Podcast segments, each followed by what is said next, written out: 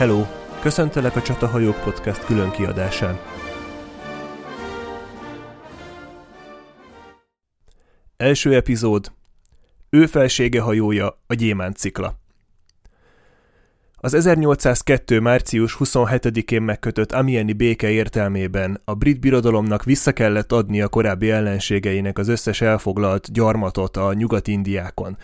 Úgyhogy amikor 1803. május 18-án Anglia és Franciaország között újra beállt a hadiállapot, akkor a briteknek csak Trinidad volt a térségben az egyetlen sziget, és a, az itt állomásozó Sir Samuel Hood összesen kettő darab csatahajót, a Kentaur és a Blenheim, és hat fregatt és pár kisebb hajó felett parancsnokolt, és az ő feladata volt, hogy visszafoglalja gyakorlatilag a teljes karibi térséget.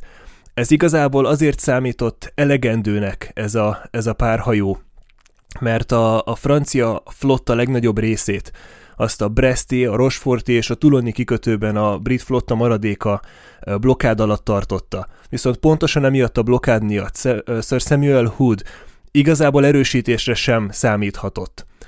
Ennek ellenére Samuel Hoodnak elég jól ment a szigetek visszafoglalása, sorban először a francia, aztán a korábbi holland és spanyol gyarmatokat is elfoglalta.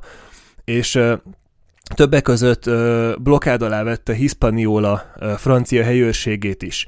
És mivel Napóleon a, az Amieni béke aláírása előtt ö, újra bevezette a rabszolgatartást a, a francia gyarmatokon, ezért a, a helyi fekete lakosság föllázadt a franciák ellen, és, és Hispaniola helyőrsége végül a, a lázadó rabszolgák és a, a brit blokkád közé szorult és végül 1803 végére a helyőrség elhagyta a szigetet, és 1804. január 1-től ez a sziget, mint Haiti szabad fekete köztársasága létezik.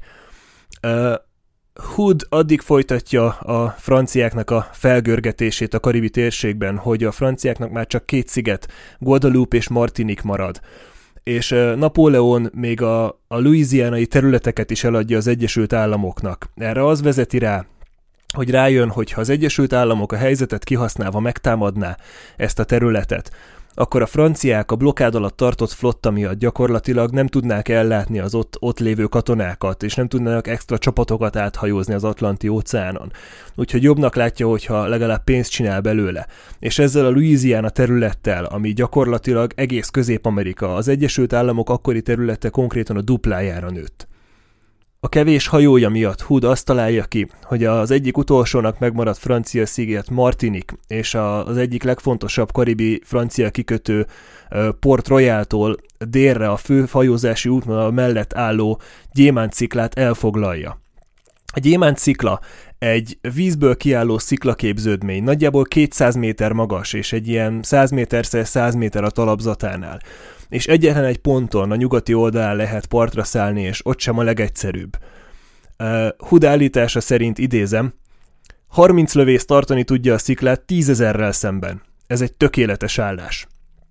Úgyhogy az angolok 1804. január 7-én partra tesznek egy csapatot, a Kentaur első tisztje James Morris hadnagy vezetésével. A csapattagja John Donaldson midshipman, aki később írta a partra szállásukról is. Idézem, egy 50 tengerészből és 25 tengerészgyalogosból álló munkabrigád 40 napi ellátmánnyal lépett partra a Gyémánt sziklán. A csapat egy 24 fontos keronéddel felfegyverkezve szállt partra, és úgy állítottuk fel, hogy a partra szállásra egyedül alkalmas kis öbölre nézzen. Közvetlenül az öböllel szemben felfedeztünk egy nagy barlangot, ahol kovács és ácsműhelyt rendeztünk be. Ami ezt illeti, a barlang olyan nagy volt, hogy a teljes csapat és felszerelés is benne éjszakázott. Itt nyitnék egy aljegyzetet a keronédről. A keronéd a skóciai keron vasműveknek a, a terméke volt. Egy nagyon népszerű ágyútípus volt a korban, hajókon. Az ágyúnak az ágyú talphoz való csatlakoztatása az nem két oldal történt, ahogy megszokott volt, hanem az ágyú cső alatt volt.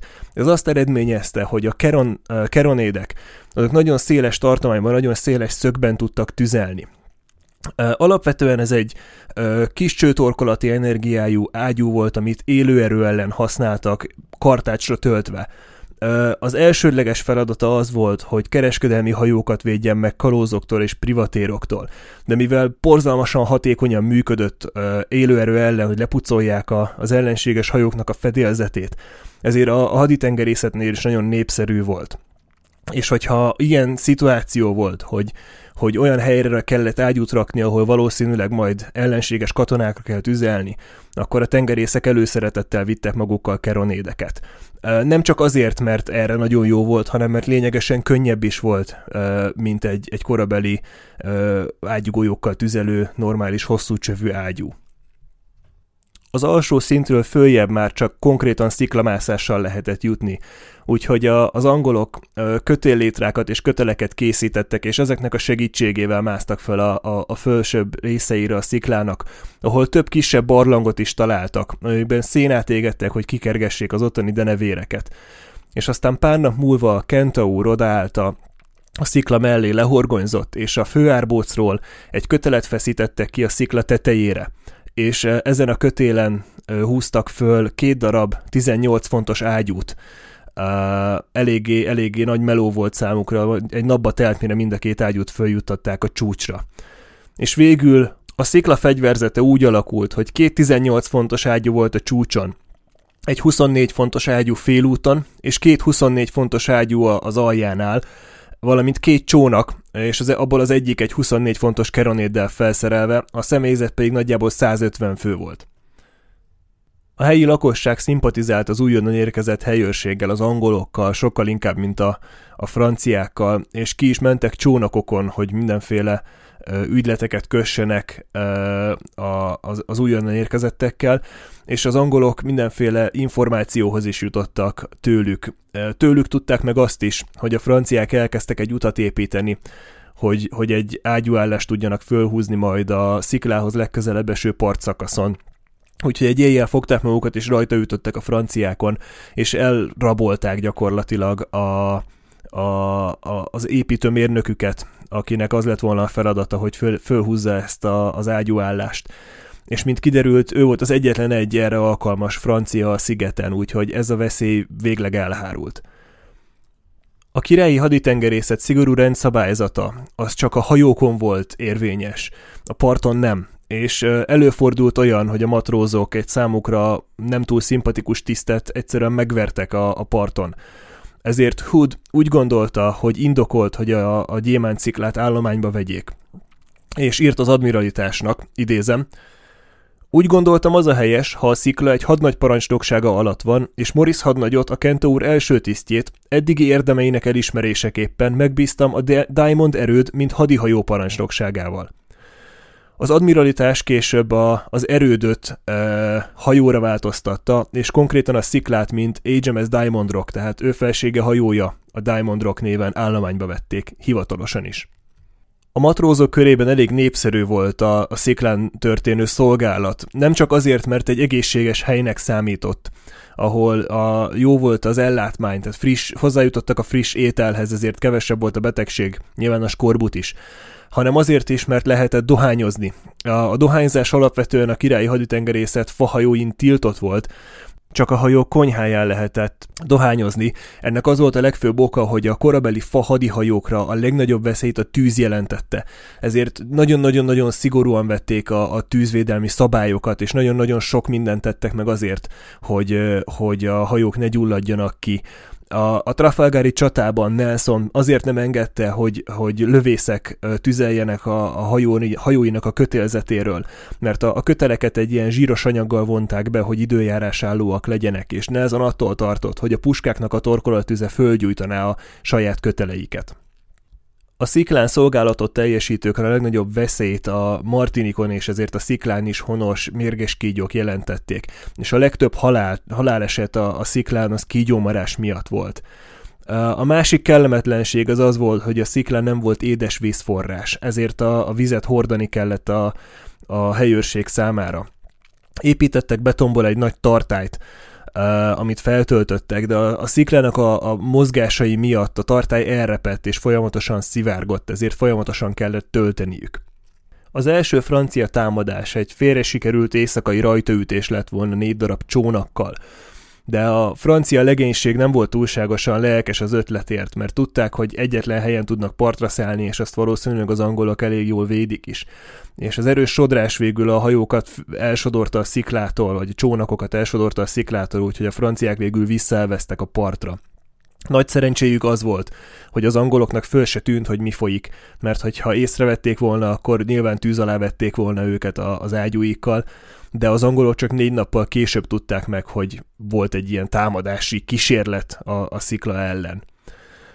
A szikla és a helyőrség első valódi ö, megmérettetése az, az, az lehetett volna, amikor Mississippi admirális Rochefort flottája egy vihart kihasználva kitört, és áthajózott az Atlanti óceánon, hogy végrehajtsa Napóleon ö, nagy haditervét, hogy felszabadítsa a flottát, vagy a, felszabadítsa a csatornát a, a francia flotta számára. De Mississippi tudott a, a, a brit helyőrségről a sziklán, ezért egy olyan megközelítési útvonalat választott, hogy lőtávolon kívül maradjon, és a, a szikla személyzete ugyan töltött ágyukkal, de csak nézhette, ahogy a franciák behajóznak Port Royalba. Mississippi március közepén kapta készhez a levelet Franciaországból, hogy Villeneuve mediterrán flottája még mindig Tulomban van. És úgy gondolta, hogy ő eleget várt, és vitorlát bontott, és elindult vissza az Atlanti óceánen keresztül, anélkül, hogy egyetlen egy a britek által elfogad, elfoglalt területet visszahódított volna. Az a levél, ami, ami arra utasította, hogy maradjon a, a nyugat-indiákon és várja meg Villeneuve érkezését, soha nem jutott el hozzá.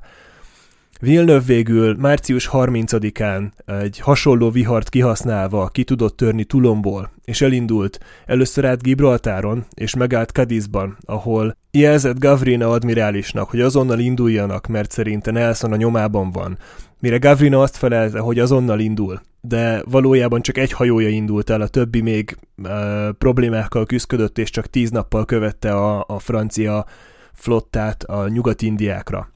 És a két francia flotta, Villeneuve és Mississippi végül úgy haladtak el az Atlanti-óceánon egymással szembe, hogy nem, nem tudtak egymásról. Miután a francia flotta megérkezett Martinikra, a spanyol hajók is elkezdtek szállingózni, és Gavrina egyik hajója, San Rafael, nem tudott a sziklán lévő brit helyőrségről, és túl közel merészkedett a sziklához. Morris hagynagy jelentését idézem. Láttam egy nagy hajót, ahogy megkerüli a szelimfokot. A hajótesten tisztán látszott, hogy egy sorhajó, és a vitorla alakjából, hogy ellenséges. Nyolckor felhúzta a spanyol hadilobogót, én pedig azonnal megparancsoltam, hogy mi válaszoljunk rá a franciával, ami pontosan azt váltotta ki, amit reméltem, mert a hajó 8 óra 40-kor a szikla Lee oldala felé tartott. Amikor háromnegyed mérföldre volt, lecseréltettem a hadilobogónkat és tüzet nyitottam. A gyenge szél miatt kilencig nem is jutott ki a lőtávolságunkból. Kettőkor egy ellenséges hajó futott ki Fort Royalból, és a szikla szél felüli oldalán kezdett cirkálni. Már tudtam, hogy hamarosan megtámadják a sziklát. Itt érdemes megint csak egy apró zárójeles megjegyzést tennem a zászlók használatáról. A korban teljesen normális volt az, hogy, hogy a hajók és a hajóknak a személyzete össze-vissza használt mindenféle, mindenféle zászlókat az ellenfél vagy az ellenség megtévesztésére. Ez teljesen bevett gyakorlat volt, és egyáltalán nem volt ellentétes a, a korabeli nemzetközi joggal. Az egyetlen, ami, ami tiltott volt, vagy becstelennek számított, hogyha a, nem a saját zászlód alatt nyitsz tüzet, tehát Morrisnak ezért kellett lecserélnie a, a lobogót a, a brit hadilobogóra, mielőtt tüzet nyitottak volna. Ugyan a szikla egy jól védett és nagyon jól védhető állás volt, de a korábban elrepett és szivárgó betontartály a mostani ágyúzás miatt szétnyílt és elfolyt az összes ivóvíz, illetve nem az összes, mert hordokban még volt, de csak két hétre maradt vize a helyőrségnek. A franciák blokkád alá vették a sziklát, ezért újabb, újabb ellátmányt már nem lehetett a, a sziklára tenni a, ha a franciák kicsit tovább tartottak volna ki, akkor valószínűleg a, a szikla az elfogyó víz miatt kénytelen lett volna kapitulálni harc nélkül is. De május 31-én a franciák támadást indítottak. Először ágyunaszádok vették körbe a sziklát, aztán megjelentek francia sorhajók és fregattok is. Az alsó szintet a britek kiürítették, de egy szakács hátra maradt, akit a franciák elfogtak. Morris jelentése ismét. 7.50-re mindenki feljutott, és a kötéllétrákat levágtuk, amikor a francia Brevik tüzet nyitott 25 méterről, aztán 8-ra az egész ellenséges raj és az ágyunaszádjaik is tüzeltek, mire mi saját ágyúinkkal feleltünk. A csónakokon lévő katonák pedig puskatűzzel árasztottak el minket. Még szerencse, hogy időben kiürítettük az alsó részt, mert az odahulló sziklatörmelék biztosan összezúzott volna mindenkit. A brit helyőrség még két napig tartott ki, de amikor elkezdett elfogyni a lőszer, és már teljesen elfogyott az ivóvíz, akkor Morris kénytelen volt kapitulálni. A franciák a támadás alatt 50 halottat és sebesültet veszítettek, a brit oldalon összesen kettő halott volt és egy sebesült. Morris június 6-án ért Barbadosra, ahonnan elküldte jelentését. Idézem, ő a legnagyobb sajnálattal közlöm a Diamond Rock elvesztését a parancsnokságom alatt június második napján, három nap harc után az ellenség két sorhajójával, egy fregattjával, egy brigjével, egy schoonerjével, 11 ágyunaszádjával és megközelítőleg 1500 emberével. A sajnálatos megadásnak az első számú oka a lőszer és az ivóvíz hiánya volt. Mi két embert vesztettünk halottakban, és egy ember megsebesült. Az ellenség legjobb információim szerint 30 halottat és 40 sövesültet veszített, és elsüllyedt három ágyunaszádja és két evezős csónakja. Moriszt később a hadbíróság felmentette a hajója elvesztése miatt. Ez igazából egy teljesen uh, természetes és egy teljesen bevett eljárás volt a királyi haditengerészetben ebben a korban, hogy minden, minden kapitányt, aki elveszítette a hajóját, hadbíróság elé állítottak, hogy kivizsgálják a hajó elvesztésének a körülményeit. És hogyha úgy találták, hogy a kapitány és a személyzet mindent megtett azért, hogy a hajót megóvja, akár az ellenségtől, akár egy vihartól, akkor általában a kapitányokat felmentették. A Diamond Rock végül Martinik 1809-es elfoglalásáig francia fennhatóság alatt maradt.